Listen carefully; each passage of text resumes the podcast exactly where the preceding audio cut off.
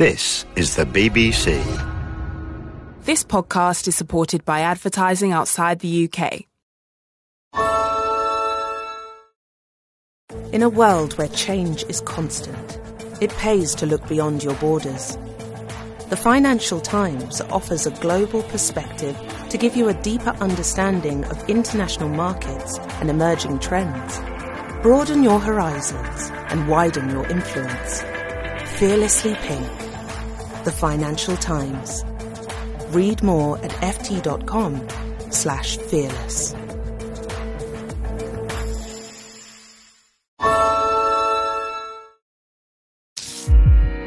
BBC Sounds. Music, radio, podcasts. Hello, I'm Anita Rani, and welcome to Woman's Hour from BBC Radio 4. Good morning and welcome to Friday's Woman's Hour. We have a packed show with a very powerful lineup of women for me to speak to, but then that comes with the Woman's Hour territory. In fact, one of them is sitting opposite me right now. I'm not actually going to introduce you. I think if I just ask you a question and you speak, people will know who you are. How are you? How's your morning been? It's been fantastic. Thank you. And it's so lovely to be here. It's wonderful to have you here too, Lorraine Kelly in front of me. We'll be talking to in just a moment. Also on the programme, award winning broadcaster Gemma Cairney has spoken out about the racism and misogyny she's faced during her career. She made a decision, a very bold decision, that it was time to call it out. And I'll be speaking to Gemma about her experience a little bit later. But this morning, I'd also like to hear from you about when you decided enough was enough and it was your time to speak out. When have you taken action? Drawn a line in the sand, stood up for something that you felt was holding you back, please get in touch and share your moment with me, whether it was something at work or something in your personal life. It takes a lot to find the courage to call something out and take a stand. Tell me what you did and how it played out for you. Get in touch in the usual way. You can text me on 84844. You can email me by going to our website. You can also WhatsApp me or leave me a voice note. And the number is 03700 100 444. And if you'd like to get in touch with us via social media, it's at BBC Woman's Hour. Also, how many of you are watching the new series of True Detective? It is so good. Well, the breakout star and world champion fighter turned incredible actor Kali Reis will be on the programme. I binge watched only two episodes last night because I had to get to bed because I was here in the morning. So good. Also, Jodie Foster, obviously brilliant in it. Lots coming up on the programme. And of course, your thoughts and opinions welcome on absolutely anything you hear on the programme. That text number once again, 84844.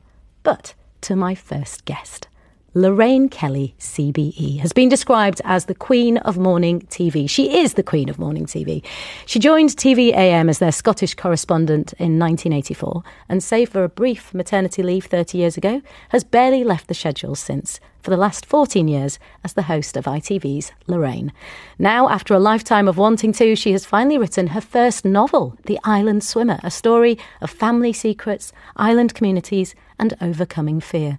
Lorraine joins me in the studio to discuss the novel, your life, your career. 40 years, Lorraine. I know it's crazy, isn't it? 40 Is it years. crazy? How does it feel? Do you know, it's strange. Um, if you'd said to me, you know, a way back when I first joined, because um, I joined TV-am as Scottish correspondent, the best job in the world and I loved it. And I never had any sort of thoughts about, you know, coming south and sitting on a pink sofa. It really wasn't, it just was never, I never thought about it at all. Um, and only it got asked to do some uh, relief for holidays after Lockerbie. And, and then I only brought enough knickers for a week.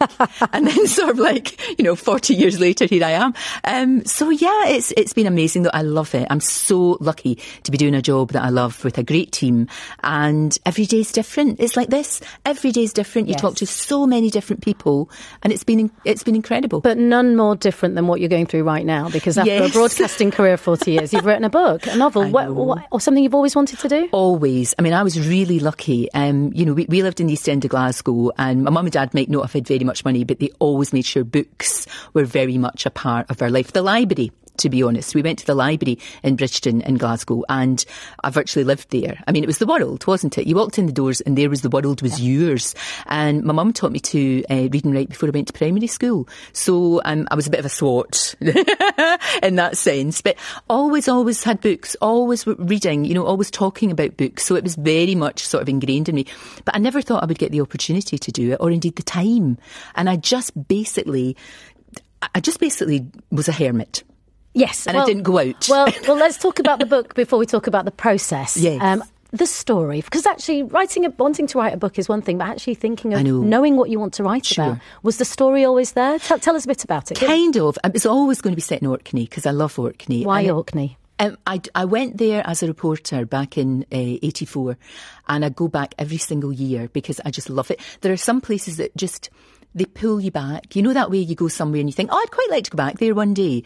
It's, it's like I need to go back, and I still haven't seen everything that's going on. So Orkney is very much a character almost in the story, yeah. but it's really about a young girl who you find out why she has to leave Orkney. It's quite traumatic um, and very difficult and very deep.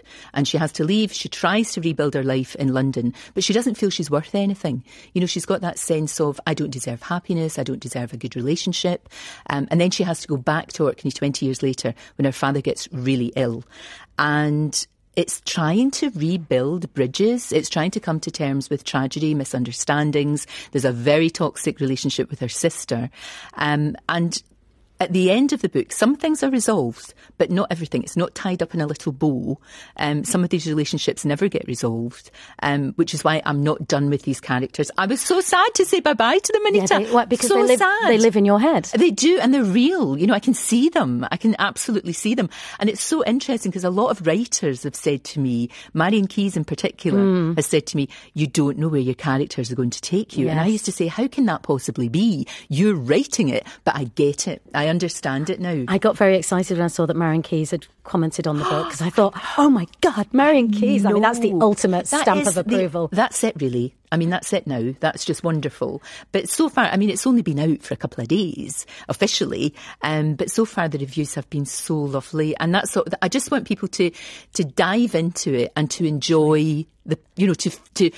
To, like when I read a Maeve Binchy book, Yeah. I'm right there in the world that she's created. And your characters um, will draw people in, and you get to feel a sense of them straight away. And it's a really diverse cast as well. Very much so, very, very much so. And I think the, the device of uh, the fact that there is a wild water swimming group, or as Freya, who's my my favourite. Freya's a wise woman. She's in her late seventies, and she's kind of at the heart of the story in many Tra- ways. trans woman. Everybody, yes, but it's kind of like, you know, when she's 15, she is Freya. She's was Magnus, a wee boy uh, living in a, a small island, um, and everybody just accepts. Oh, there's Magnus. It's fine. You know, he's that's what he is, and then he becomes Freya. And some people get it a wee bit wrong, but what I really wanted to do was to show that we're all different, but essentially we're all the same. And Freya is just a woman.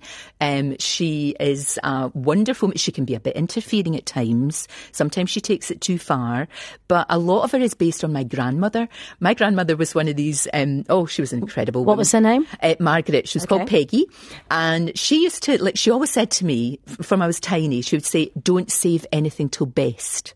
So my gran, that. she would festoon herself in scarves, Yes. and massive, you know, colourful jewellery. She'd spray herself with tweed perfume. Every time I smell tweed perfume, I'm back with my gran. but she would do that, and he said to take the bins out. I mean, she just was somebody who said, "Seize the day."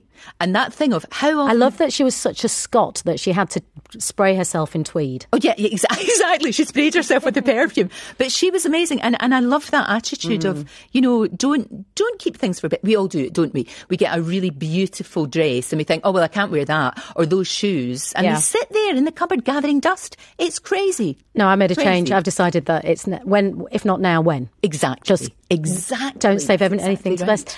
But the, the, the, how many people have asked you specifically about talking about Freya and the surprise that you've put a trans character in there? Yeah, because I wanted people, because in the book, you get to know her first and then you get her background a little bit. I don't go into it in huge, great detail because, you know, she's just Freya. And she even says herself, you know, I just want to be accepted for who I am. That's all. And I think that, that was the message that I really wanted to get across mm. was the fact that, yeah, we're, we're all, we're all just trying to go on with our lives and everybody's different in that sense, but everybody's the same. We've got an awful lot more in common when we actually start talking to each other um, than we have that separates us. And and she is very much part of the, the whole community. All of the stories, I didn't really realise that at the time, but when I look at it now, all of the stories go back to Freya. She's connected to every single person. She is the person, like she she's the one who who has the Selkies, they're called, the, the swimming group. They're called, a Selkie is like a mythical creature, half woman, half seal. And Evie is very frightened of the the water. You find out why, Mm. and you can understand why. Um, and it's all about and it's all about as well women supporting other women and holding them up, whether they're holding them up physically in the water or just holding us all up emotionally. It's it's about that too. Uh, yeah, and as you say, swimming, cold water swimming features in the book, and it's something that you do yourself. Well, yes, on your I- Instagram. honestly, very foolishly, Anita. The first thing, the first time I ever you did it, Antarctica. I do not recommend this. I, I mean, I, I think this was quite silly. Um, but I did go in, and because we, we were doing this fantastic trip to Antarctica, where we're following in the footsteps of Ernest Shackleton, who's my absolute hero beyond, you know, I just love him. So that for me was like, I was like a child, I was like a toddler. And when they stopped at Deception Island, they said, look, if you want to, you can go in. And I put my swimming costume on ready, but I took all my clothes off, you know, really fast and left them on the beach and ran in. I kept my hat on and my gloves, ran in, very quickly ran out again. Yeah. And I could actually see, I couldn't feel anything at all, so I couldn't get my clothes back on because they were all inside out. And I was, I couldn't feel anything. So I had to sort of go back to the wee boat and I could see the ice forming on the hairs of my arms. Oh no! But do you know what? I Yeah. have never felt more alive in my life. Would you do it again? Are you doing it again? I do it again. I do it in Orkney. I've been in, in the oh the water up there is beautiful. I did in the Thames, but the Thames is a sort of greeny brown, and I don't even want to think about what's in the Thames, so I don't do that anymore. I do the crystal clear waters of Orkney or up in the Highlands. And is this about making yourself feel healthy and vibrant? And what, what is, this a, is is. this a new There's so many journey that you're on about health? Well, not not so much. It's it's just you just feel more alive, mm. and it's really good for your mental health as well. You know, you, you actually do feel better, and the bonding with it's, it's usually women, but I know men have groups as well, and there's mixed groups. But you have the most profound conversations. Yeah. When you're out of the water and you're sitting, you know, getting dried off, and you're having a coffee. If you want to put a little bit of whiskey in your coffee, that's quite good, and having a big cake because you know you you must, um, and you really. I don't know. It's like breaks down barriers, And it's people can you're kind of vulnerable, aren't you? Because you've just done something so Yeah, extreme together. Exactly, but you're all in it together. It's that sense of being together. And I think, you know, we've lost that somehow a little bit. So it's good to get that back. Um, I want to ask you about changing. I mean, I know you haven't changed your career. You've just added another string to your bow because you've got so much time, obviously. Oh, yeah, loads. How did you find the time to do this? I, I like I said, I was quite selfish, and my husband was great because you can't do things like this on your own. Nobody can do anything on your own. You can't do this on your own. You know, you obviously have a great team round about you, but my husband picked up a lot of the slack. And when I was on it, when I was writing, I was really, really writing because for me, it's a full time job writing a novel. That's why I waited for so long. But I sort of feel at this stage, you know, I'm going, there's a lot of big milestones this year. I'm going to be 65. My daughter's going to be 30, 40 years in, in breakfast mm. telly. It just felt like the right time. And also and i'm sure you're the same you sort of it's not based the book isn't the characters aren't based on anyone in particular. There's a little bit of my grandmother and freya but it's about the fact that you've been talking to people for so long people have trusted you with their stories Yeah. and you can pick up things. And just by listening you know you can pick up lots of different traits of people and you can put it in the story. And there's a lot of fun in there as well. There's a lot of laughs and you know and, and, and a really good sense of humour too. So and i wanted to get the light in the shade too. Um, I think you said a word there, trust. And uh, my next question was going to be, how have you managed to stay at the top for 40 years? But I think just sitting here, and you have interviewed me, so it's such a brilliant privilege in my life to be able to be interviewing Lorraine Kelly. I think, Pete, we trust you. I hope so. I hope so. And that really is down to just being there every day. You know, it's, it's about that. Um, and, and also I do try, I always think, and I always say to anyone who, who says, you know, I'd love to do this job or I would like to be a journalist or whatever, you really have got to do your homework. That's first of all. You, obviously, you've got to do that. Um, but you've got to listen and it's never about you and give people the opportunity to talk. I mean, sometimes that's quite hard because I've only got a certain amount of time to talk to someone. Um, but it's really important that you do the work. That's Yeah. all I would say, do the work. That's why when I was doing the book, I actually enjoyed the editing process because I do that every day. It's like you, I get tons and tons of information about a guest and then you've got to distill it into, and in your head have two or three bullet points and then just go where the conversation takes you. But now that you're 40 years in, if when you sit down, I don't know if you have, you probably have, and reflected, Yeah. because you know you've uh, your parents, you know, you come from a very working class background in Glasgow, and here you are, I the know. queen of daytime TV. Well, the Dowager Duchess. 40 years. I mean, it's still a great title. Uh, Forty years in. I know it's astonishing, isn't it? Well, how, where where did that come from? Where did your confidence come from? Oh, I don't even know if I've got confidence. I've still got a wee bit of that working class cringe where you think, you know, somebody if you're if you're somewhere posh, Have you? Somebody's going to tap you on the shoulder and say, "I'm terribly sorry, you'll have to leave."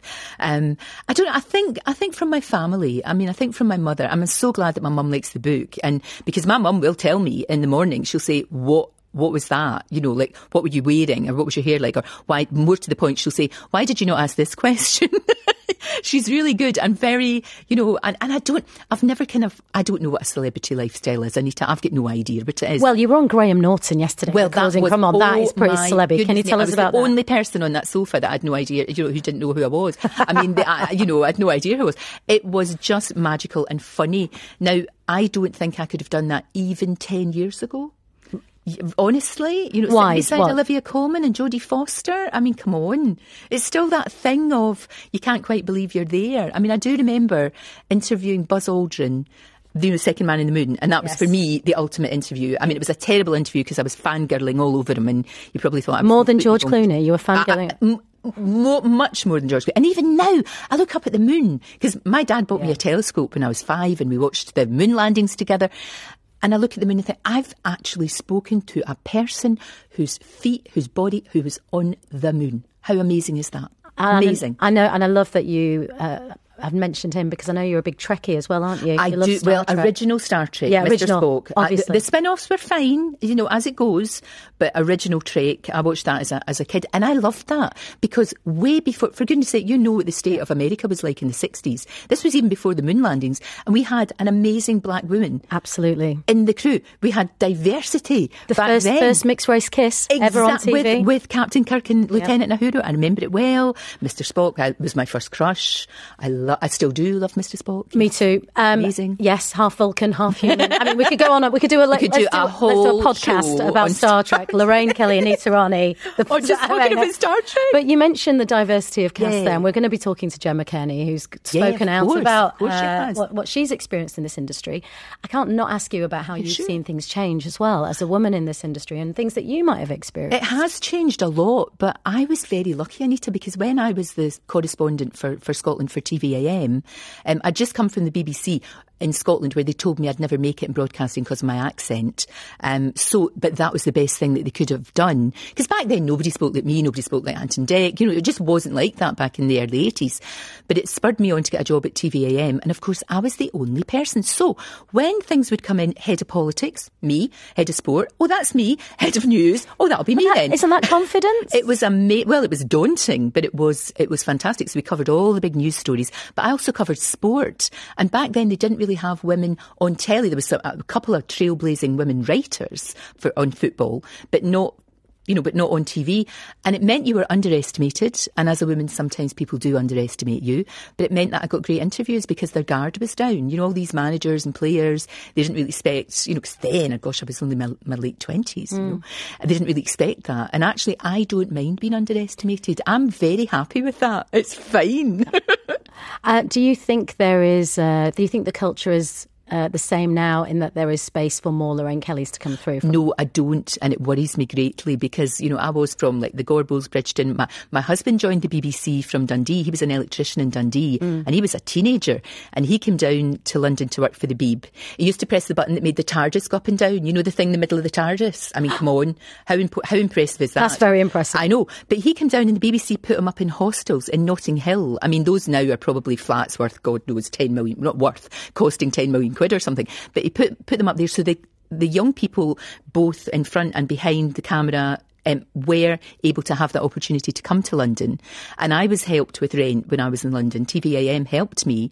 Now it is purely a financial thing. So the voices of a lot of working class men and women, you know, in, whether it's Glasgow, Newcastle, Birmingham, or whatever, we're not hearing them because they can't afford to live here and they can't afford to make that breakthrough. So you're, you're going to have a situation where we don't hear their voices. And I find that really sad. And actually, it really annoys me as well because we should have more opportunity, not less. And I honestly don't think if me now, you know, ba- back then, you Yeah. know, way back then in the 80s, I don't know that I would have had, but would have been able to do that job. I wouldn't have been, I wouldn't have been able to afford it to live here or I wouldn't have got the opportunity.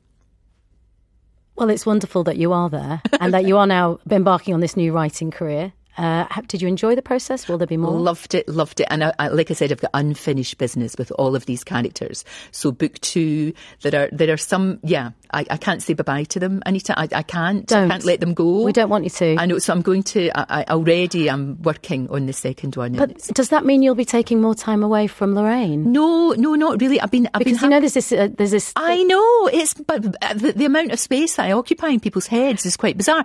There, there have, is a, a satire account set up on X. It's uh, tracking your appearances on the show. I It's know. got 10,000 followers. It's fine. I don't mind. I don't care. I probably would have cared before, but I really don't now. It's absolutely fine. To be honest, I, I am having, you should never comment on things like that if you don't know what's going on in people's lives, but I am having to take quite a few Fridays off because my, my mum's really not well. Yeah. So um, I, I can go home now and spend some more time with her because, you know, and help her a bit more than, I, than I've been able to. Um, so that's happening just now, but that that'll change. Um, but yeah, I've been doing five days a week for, you know, 40 years. So I'm just taking a wee bit of, of time off. And obviously this is half term, which is why I'm able to talk to you, which is fantastic. Well, we thoroughly enjoyed having you on. Lorraine Kelly, thank you Thank so much. you. Thank you so much. Uh, and good luck with the island swimmer. 84844 is the number to text. So we've had someone come in saying, first time I saw Lorraine on TV-am, dark, cold, uh, rainy road, roadside, looking like a drowned rat. Not sure about that. I did. I said, well done for sticking it out. I love it. Um, for anyone who didn't know, Lorraine's beloved Bridgeton Library in Glasgow is now the home of the amazing Glasgow Women's Library, preserving women's writing and history for future generations. Oh, I've got to go back. There you go. That's oh, I'm definitely going back there. a won- won- wonderful woman. Wonderful. That's great news. Uh, thank you, Lorraine. Uh, lots of you getting in touch about a variety of things that we're talking about on the programme this morning. Uh, thank you for the conversation about what we've done to stand up for ourselves. It's motivating me to reply to a pretty awful letter I received from someone in a supposedly therapeutic role rejecting my request for more NHS therapy because I've missed some in the past due to long COVID. I am motivated now to reply. I will be talking to Gemma Cairney shortly. But first, the deaths of three women in one week, all alle- allegedly murdered by their husbands, has caused outrage in Somalia and sparked days of protests over the country's femicide rates. Police have named the suspects in all three killings, which took part in the first week of February, as the dead women's husbands. Two of the victims were pregnant. Earlier, I was joined by the BBC's Fadosa Hanshi, a video journalist with the Somali service. She gave me more details about what happened in the past few weeks, there has been a lot of horrifying incidents that has been happening in Somalia. According to the reports, almost three women have been killed by their husbands. One incident was a pregnant woman and an airport worker died from the injuries after her husband set her on fire. It sparked an outrage and demand for justice from the victim's family and the community incidents like this has been happening for the recent weeks. It's not only women who have been killed, so men who have been killed by their wives. The, the incidents of the three women has sparked activists and human rights activists are now coming together to, uh, to protest against this instance Yeah, so not let- to happen again. So tell me more about the protests. What, what's been happening? What's been taking place? most of the community who are outraged by these incidents and this domestic violence and, and this femicide where have been gone to the streets and they were demanding justice from government. And how unusual is that for women to take to the streets and protest in Somalia? It's not that happens always, but this incident of Lul, the woman who was pregnant and who was burnt down, has forced the women to demand justice for this woman. And they were demanding justice and they were saying, we want this femicide should not be tolerated and we want justice for this woman to happen. So it's not something that happens always, but I, I think it's something that's new that women now are demanding justice hmm. and they're coming to the streets hmm. and want to fight for the rights for other women. Because the, the case was just so shocking and it's, it's sent shockwaves through society. Uh, can you give us a bit more of a, uh, an overview into the sort of the situation for women in Somalia, the lives that they live? You know, if this is one of the first times that a case like this has created so much outrage that they've come to the streets, what what's the sort of day to day situation like for women in Somalia? Women in Somalia have been going through a lot of process, and I feel like now they are in a position where a lot of women are now women in parliament, in the ministries, but it's not something normal where Somali women can be vocal and can talk about their issues openly. So it happens now in a time where women are going through femicide, and we are seeing there is change on that because now women are standing for other women and they can openly in social media and also in the streets to demand justice. It's not something easy, but now even in parliament, if there is a presentation and there is vocal uh, women who are now demanding justice, mm. and I think they shift on this now compared to where Somali women were before. That was the BBC's Fadosa Hanshi there. Lots of you getting in touch with various things that you're hearing on the programme this morning. I'm, I'm, asking you if there's ever been a moment where you've stood up for something in your life. Uh, Serena says, I took action last month by starting a petition to reform the UK honours list.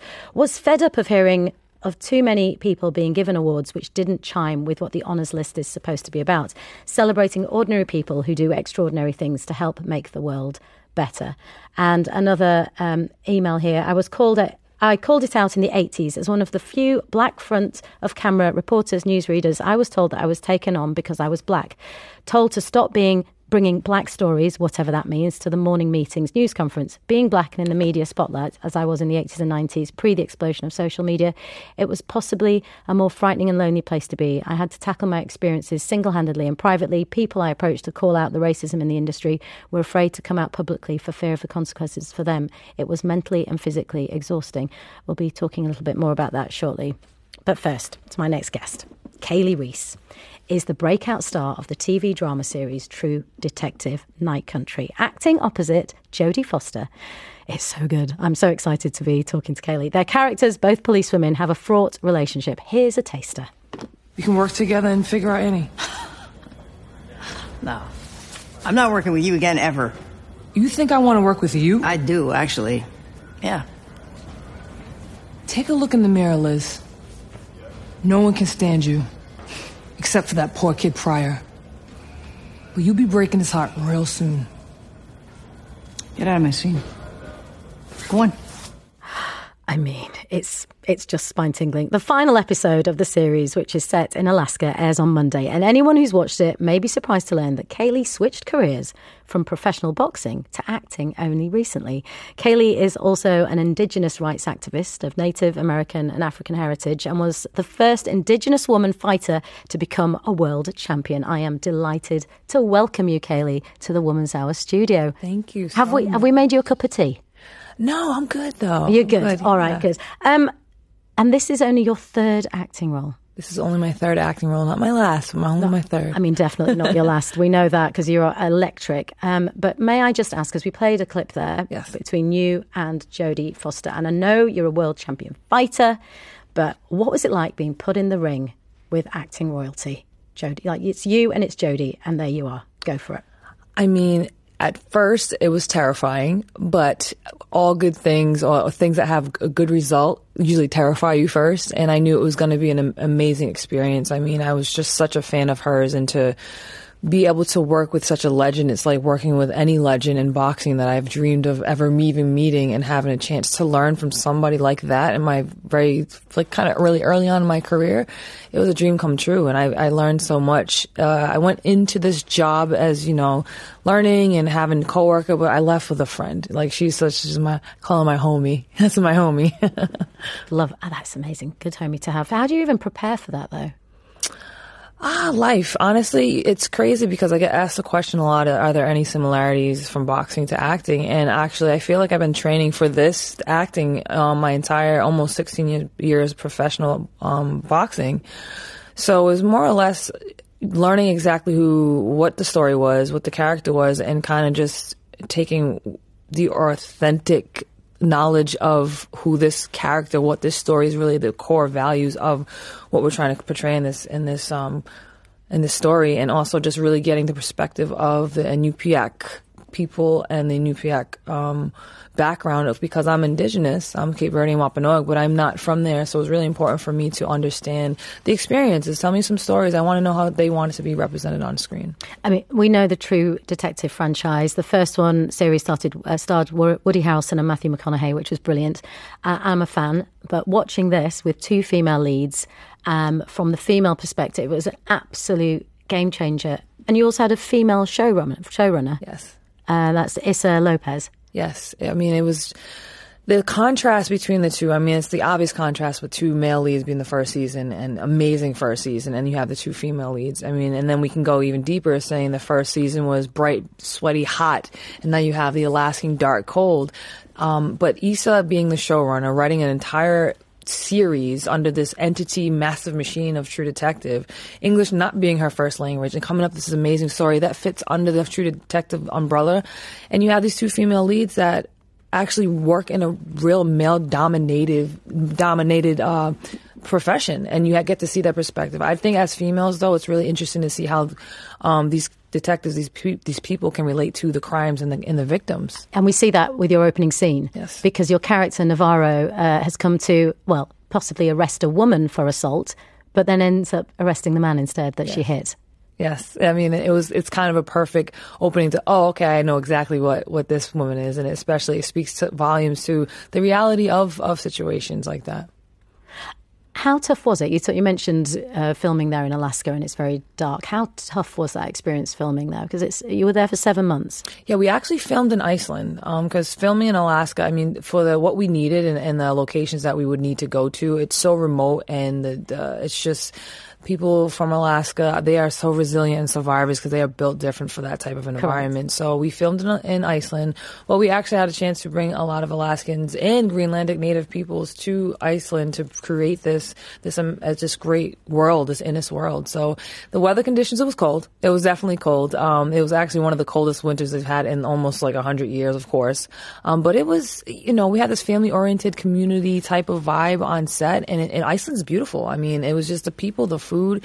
And um, the darkness definitely is the same way it would be in Alaska, uh, but we get to look up and look at northern lights. You know what I mean? Well, there's something quite magical about Iceland, I would say, and there's something quite mystical uh, running through the storyline of True Detective as well. Absolutely. Did it, did the scenery, did the setting add to the script and the experience of it all? Absolutely, and uh, also to to touch back on the indigenous aspect of mm. the story. I mean, the creation stories that we have as indigenous peoples anywhere you go, anyway, are fascinating, and then to learn about theirs are, was so interesting, and Issa had an, a way to wrap that right around into the, the actual story of of True Detective Night Country. And but the atmosphere in Iceland, it's very energet- energetically charged. They even have their own folklore and their stories. And we were there on the holidays, and they were explaining all their different beliefs and the elves and the fairies. So it definitely added to that aspect being in Iceland and having it just be the exact same theme that we were going for. Now, your character Navarro is obsessed with the cold case of a midwife and activist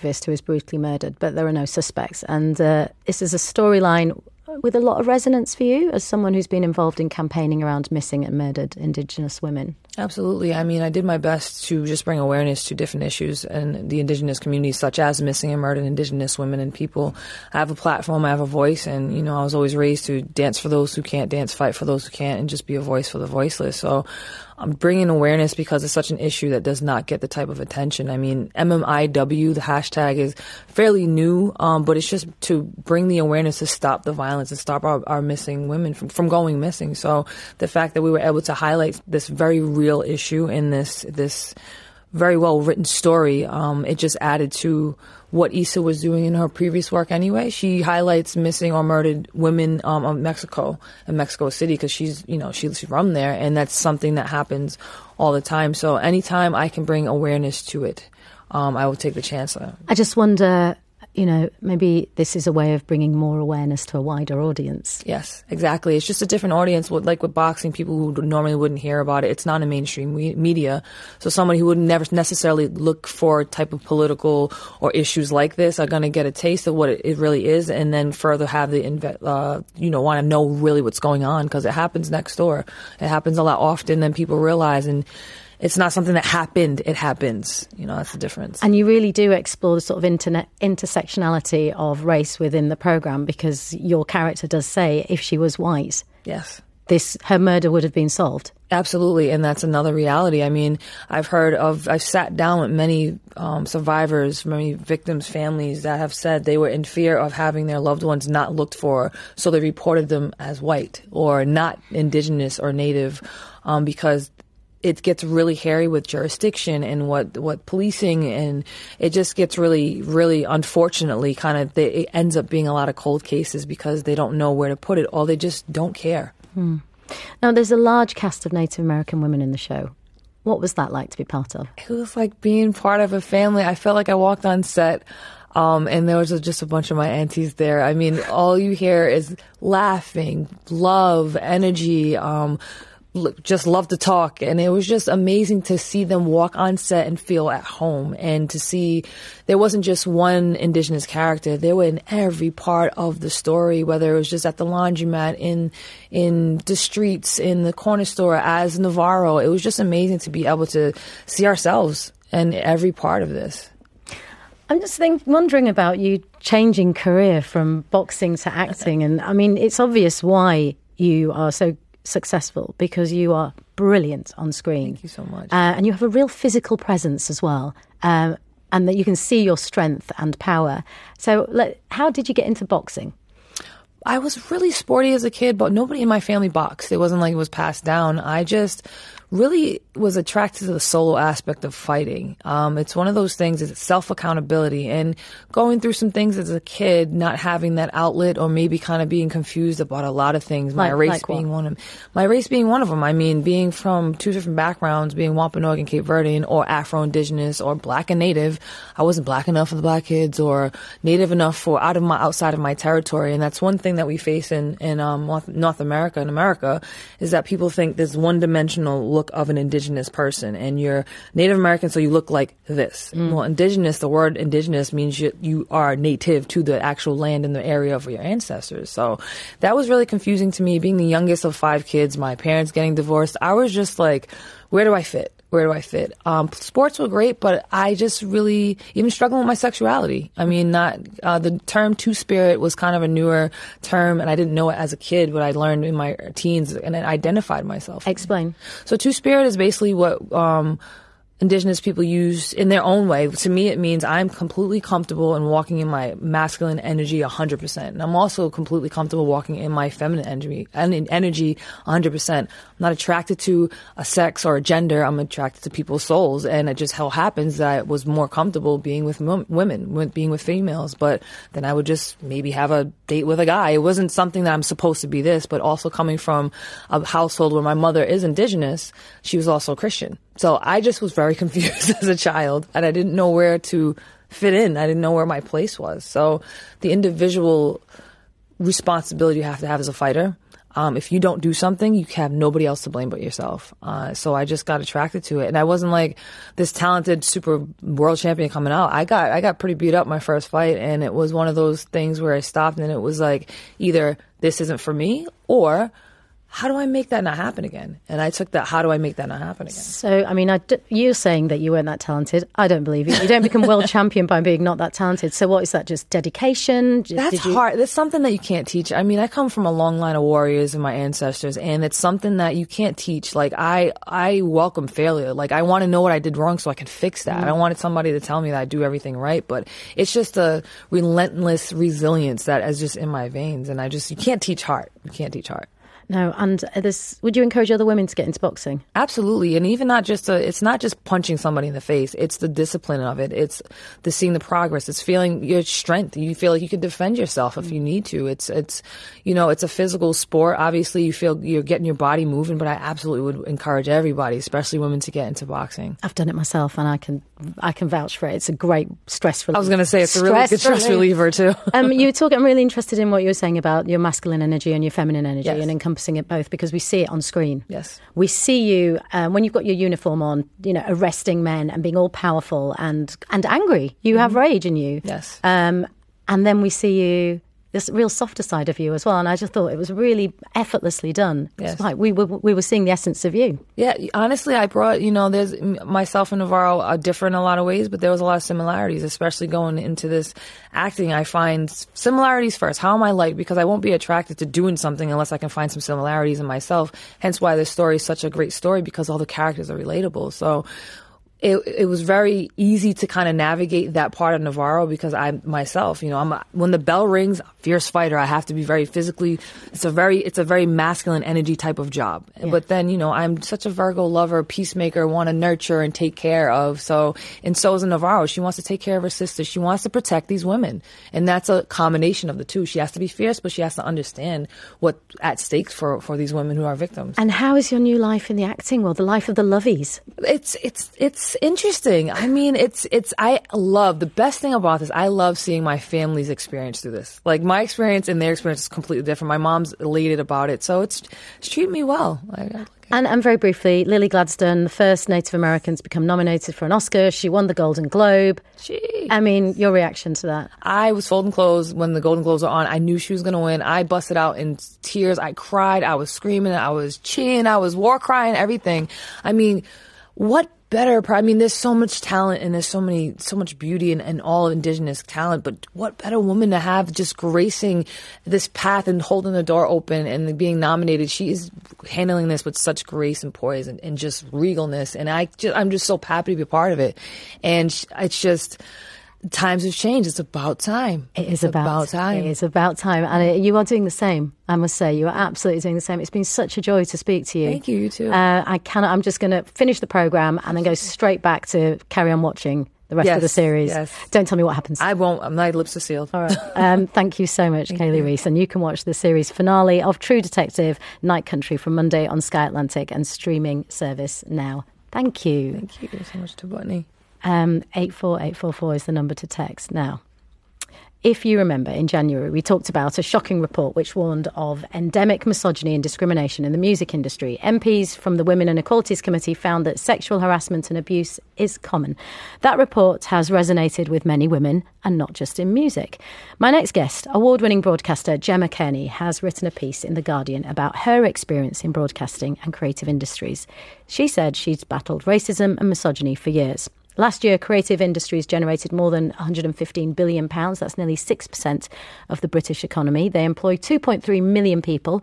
So you can see why it matters how these people feel about their working environment. Also joining us is Professor Sarita Malik, Professor of Media Culture and Communications at Brunel University, who's done extensive research on diversity, uh, cultural representation, and policy. She's also an advisor to the Department of uh, Digital Culture, Media and Sport. Welcome, Sarita. Thank you very much. Gemma, I'm going to come to you first. Uh, why did you want to write this piece? Why now? I think I've had many years in the creative industries, and it kind of got to a point where I was sick of bottling up a recurring thought. And it comes from many different parts of myself. It comes from me as a professional, as a broadcaster, as a writer, as somebody who's founded a production company, as somebody who's chair of a board of the Edinburgh Art Festival. But at the same time, it came from the perspective of somebody who loves broadcast, who loves content, who cares a lot about the industry. Um, and I felt like I was being done a disservice as a lover of radio, for example. You know, I can't help but notice when I'm listening back to back to my favorite radio station and I'm just hearing all white male voices. So this is a complex conversation for me to have, Mm. but one that I felt very, very ready to have at the same time. So, what what made you ready? Why say it now? How hard was it for you to write it? Well, we announced that my production company, which I founded in 2015, Boom Shakalaka, very much for the purpose of platforming underrepresented voices and telling stories in a multitude of ways, um, breaking down the barriers of genre and really reflecting the fact that we live in a multicultural society that I very much believe in. Mm. Um, And the reaction to the closure of Boom Shakalaka, which I founded in 2015, kind of started to speak to me um, in volumes. And it was just a few days later that I read the Misogyny in Music report. And, you know, as many have said, I echo that it was unsurprising. I, I'm familiar with the finding and I'm thankful that people are raising their head above the parapet and speaking from a place of truth. But at the same time, I just wanted to scream that a lot of the things that were coming up represent issues far, far beyond the music industry. This goes to the creative sectors as a whole. And I've worked in them all. I've worked in fashion. I've worked in radio. I've worked in TV. like I've worked in production. I've worked in theatre. Um, I've worked in journalism. And misogyny, and it has to be said, it has to be stated, misogynoir is Explain. something that we need to be able to talk about. How's it I played mean, out for you? Um, representation being a prime example, um, silencing, um, feeling sometimes, you know, in an unspoken way, like you're being treated differently. Um, I'd be very interested in a kind of rallying for transparency when it comes to pay. I think we talk a lot about gender pay gap, but I'd be very interested to know about the difference in pay for the ethnic minorities in the creative industry. And it was just about time that I spoke about it, I think. Um, you know, I've put a number of examples in the piece itself, but there are many, many, many, many more. And I don't want this to be my personal sob story. I just felt ready to be a spokesperson for us all to say that we as women, and especially if we are women of color, deserve more, deserve better. We need to look at the infrastructure and the systems behind this mistreatment and get through the barrier of uncomfortability. And it's such a shame for me to have to talk about the fact that it is also to do with race. But even in the misogyny in music report, it specifically breaks down that these are the facts. And we have to address the uncomfortability that we all know who is at the bottom of the pecking order. There is a myriad of issues here, but who are the people that feel it the most? Who is at the brunt Mm. of all of this misogyny? It is black women. It is underrepresented voices. It is our trans community. And we have to address it. Well, I'm going to bring Sarita in because, uh, Sarita, you've done some research into this. Does Gemma's story resonate with your findings? Absolutely. I mean, the first thing I'll say that to uh, read this piece and for Gemma to have written it is extremely honest, it's open and it's brave. And it's really important that when we try and understand the cultural industries, understand the latent inequalities that do still persist, that we hear these personal and direct testimonies. It's very important actually to understand the internal working cultures and processes. I would call this as a social scientist qualitative data, and it is of, of great value. Um, and as Gemma's just said, whilst it's important to foreground the individual and to foreground the private basis of struggle, we do need to look at the structural and systemic. And Gemma, you know, in spite of the idea that the creative industries are sort of organic, meritocratic, flexible, liberal, actually, when we look at it, there are pockets of inequality. Well, let's get into your findings and what's the wider picture like in broadcasting and the creative industries? Yes, and we can talk about the creative industries broadly, but obviously each of the subsectors have variations and differences as well. But the three areas that I think are really important to pick up on that really um, sort of chime with what Gemma's written in such a heartfelt way. The first thing is about what happens once you're inside, what happens in terms of the ability, the flex to actually change the culture within the organisation that you're working with. So Gemma references microaggressions, senses of belonging, talks about this sense of having to to prove yourself in spite of the vast experience over many decades that Gemma's had. Um, and the other area is really around precarity and investment. And this is where referencing some of those freelance companies, which are often set up because they are the only way actually for those that have otherwise been systematically marginalised to actually make art, to be creative and have a creative career, chimes with this question of who gets to actually participate in the creative industries and who's most likely to be able to take risks. And what we know is there's deep fragility in the creative industries when it comes to careers. And there are gatekeepers, and this has a particular impact on communities that might be disadvantaged in society. We hear more and more now about downward social mobility as opposed to upward social mobility, which is a pipeline question.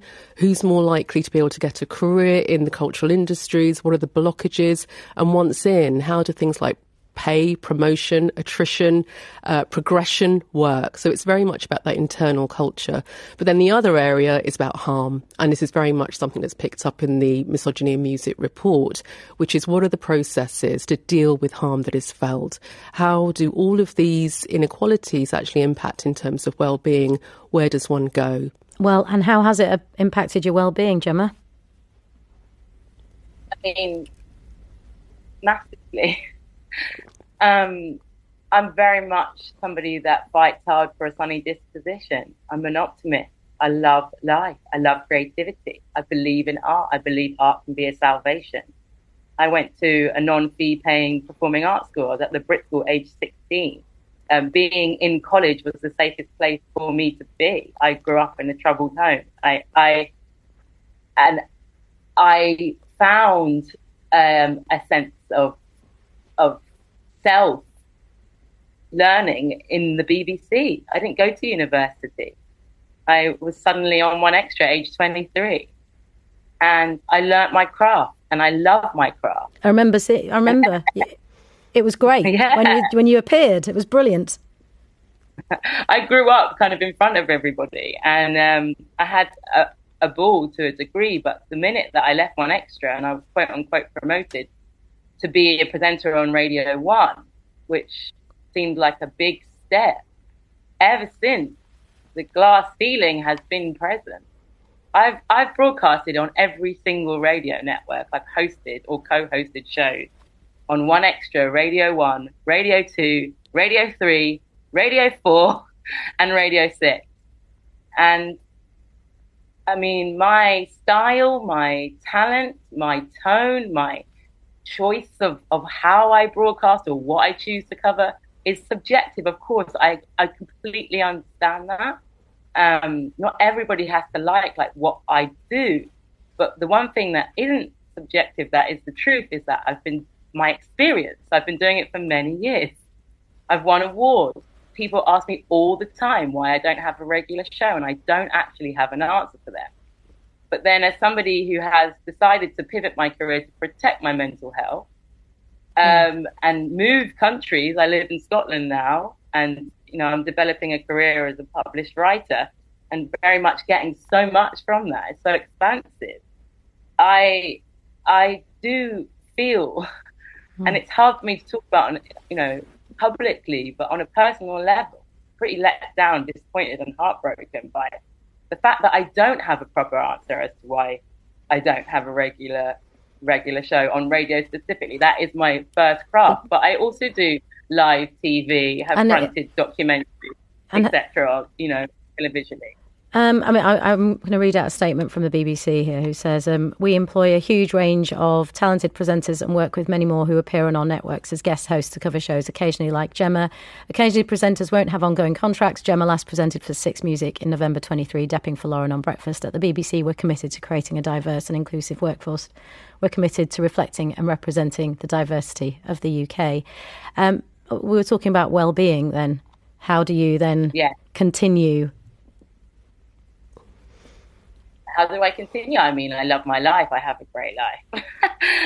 yeah. I cold water swim, as Lorraine was talking about earlier. Um, you know, I'm, I'm, I'm a happy person. Yeah. Um, I do so much creatively, but in terms of like what I think about this from a more activist perspective, I know from the reaction of my Guardian piece from some super high profile, successful people that it resonates and that we are affected I, I want to bring Sarita back in on this because we, I think we need to think about how we change this.